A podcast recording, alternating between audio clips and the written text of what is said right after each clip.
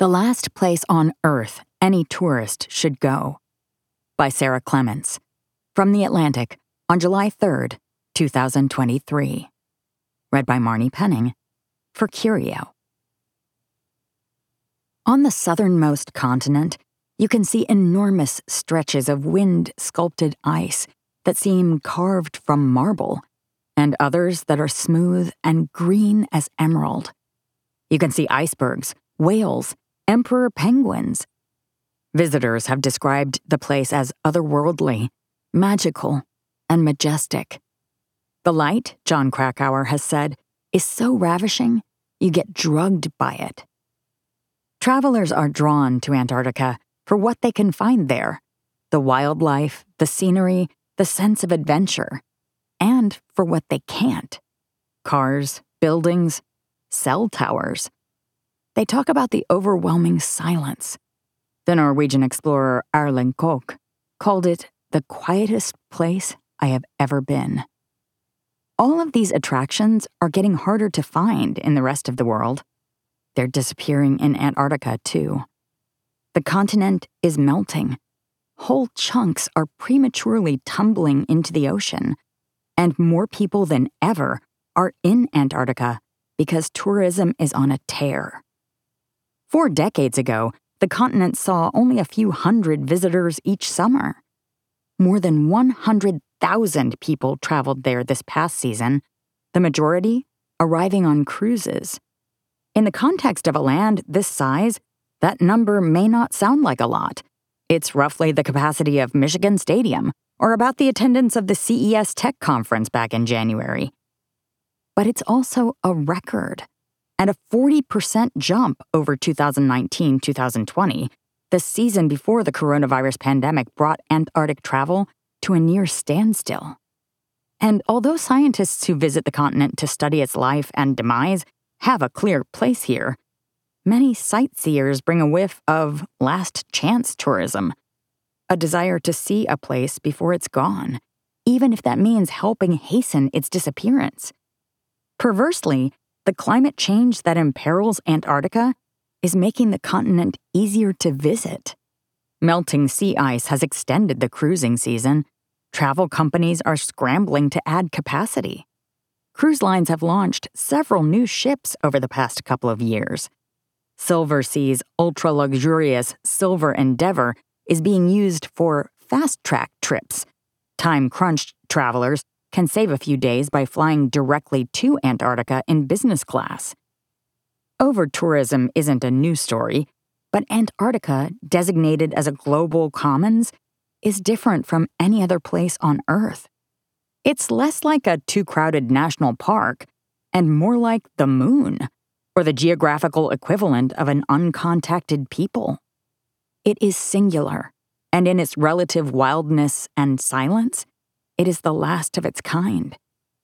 And because Antarctica is different, we should treat it differently. Let the last relatively untouched landscape stay that way. Traveling to Antarctica is a carbon-intensive activity. Flights and cruises must cross thousands of miles in extreme conditions, contributing to the climate change that is causing ice loss and threatening whales, seals, and penguins. By one estimate, the carbon footprint for a person's Antarctic cruise can be roughly the equivalent to the average European's output for a year, because cruise ships are heavy polluters and tourists have to fly so far.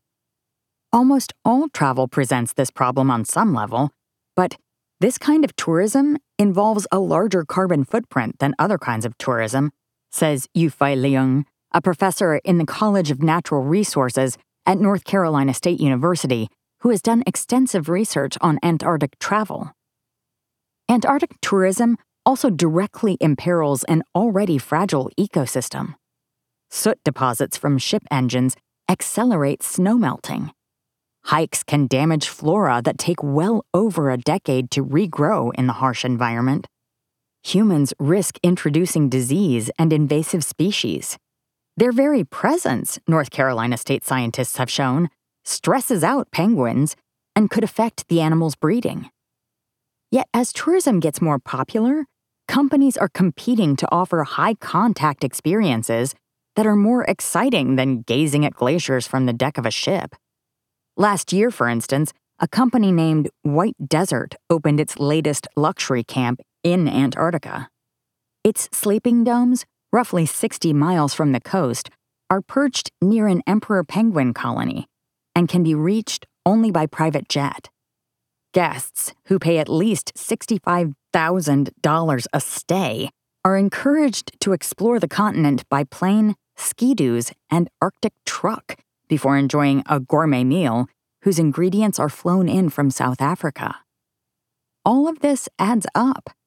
A recent study found that less than a third of the continent is still pristine, with no record of any human visitation. Those untouched areas don't include Antarctica's most biodiverse areas. Like wildlife, and often because of wildlife, people prefer to gather in places that aren't coated in ice. As more tourists arrive, going deeper into the continent to avoid other tourists and engage in a wider range of activities, those virgin areas will inevitably shrink. The international community has banned mining on the continent, and ships aren't allowed to use heavy fuel oil in its waters. Yet tourism is still only loosely regulated. I think it's fair to say the rules are just not good enough. Tim Stevens, a professor at the University of Sydney who specializes in international law, told me. There's no single central source of governance for tourism. The Antarctic Treaty System imposes broad environmental restrictions on the continent. Individual governments have varying laws that regulate operators, ships, and aircraft. The International Association of Antarctic Tour Operators, also known as IATO, has extensive guidelines it requires its members to follow, out of genuine concern and, perhaps, to ward off more rigorous outside regulation. Gina Greer, IATO's executive director, says the organization is proactive about protecting Antarctica.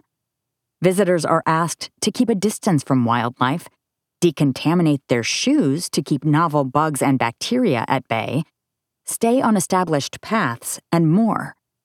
Because tour operators visit the same sites repeatedly, they can spot changes in the landscape or wildlife populations and notify scientists. This spring, IATO added a new slow zone, an area where ships have to reduce their speed to ten knots because whales have been congregating there in greater numbers, to those implemented in two thousand nineteen. It's amazing to see how members come together and make decisions that may be difficult but are necessary, Greer told me. Still, these are all essentially voluntary behaviors, and some operators don't belong to IATO. Accidents also have a way of happening despite the best intentions.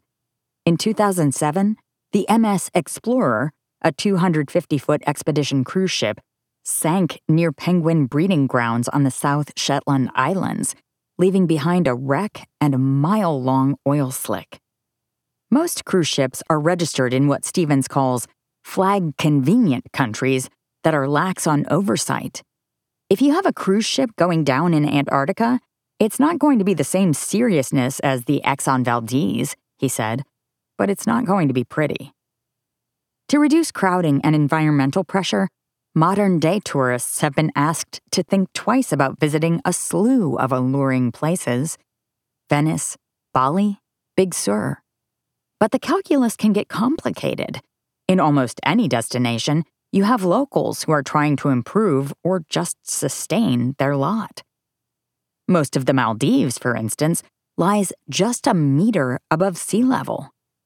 Climate change is an existential threat, Aminath Shauna, the Minister of Environment, Climate Change, and Technology, said in an interview with the I M F in two thousand twenty-one.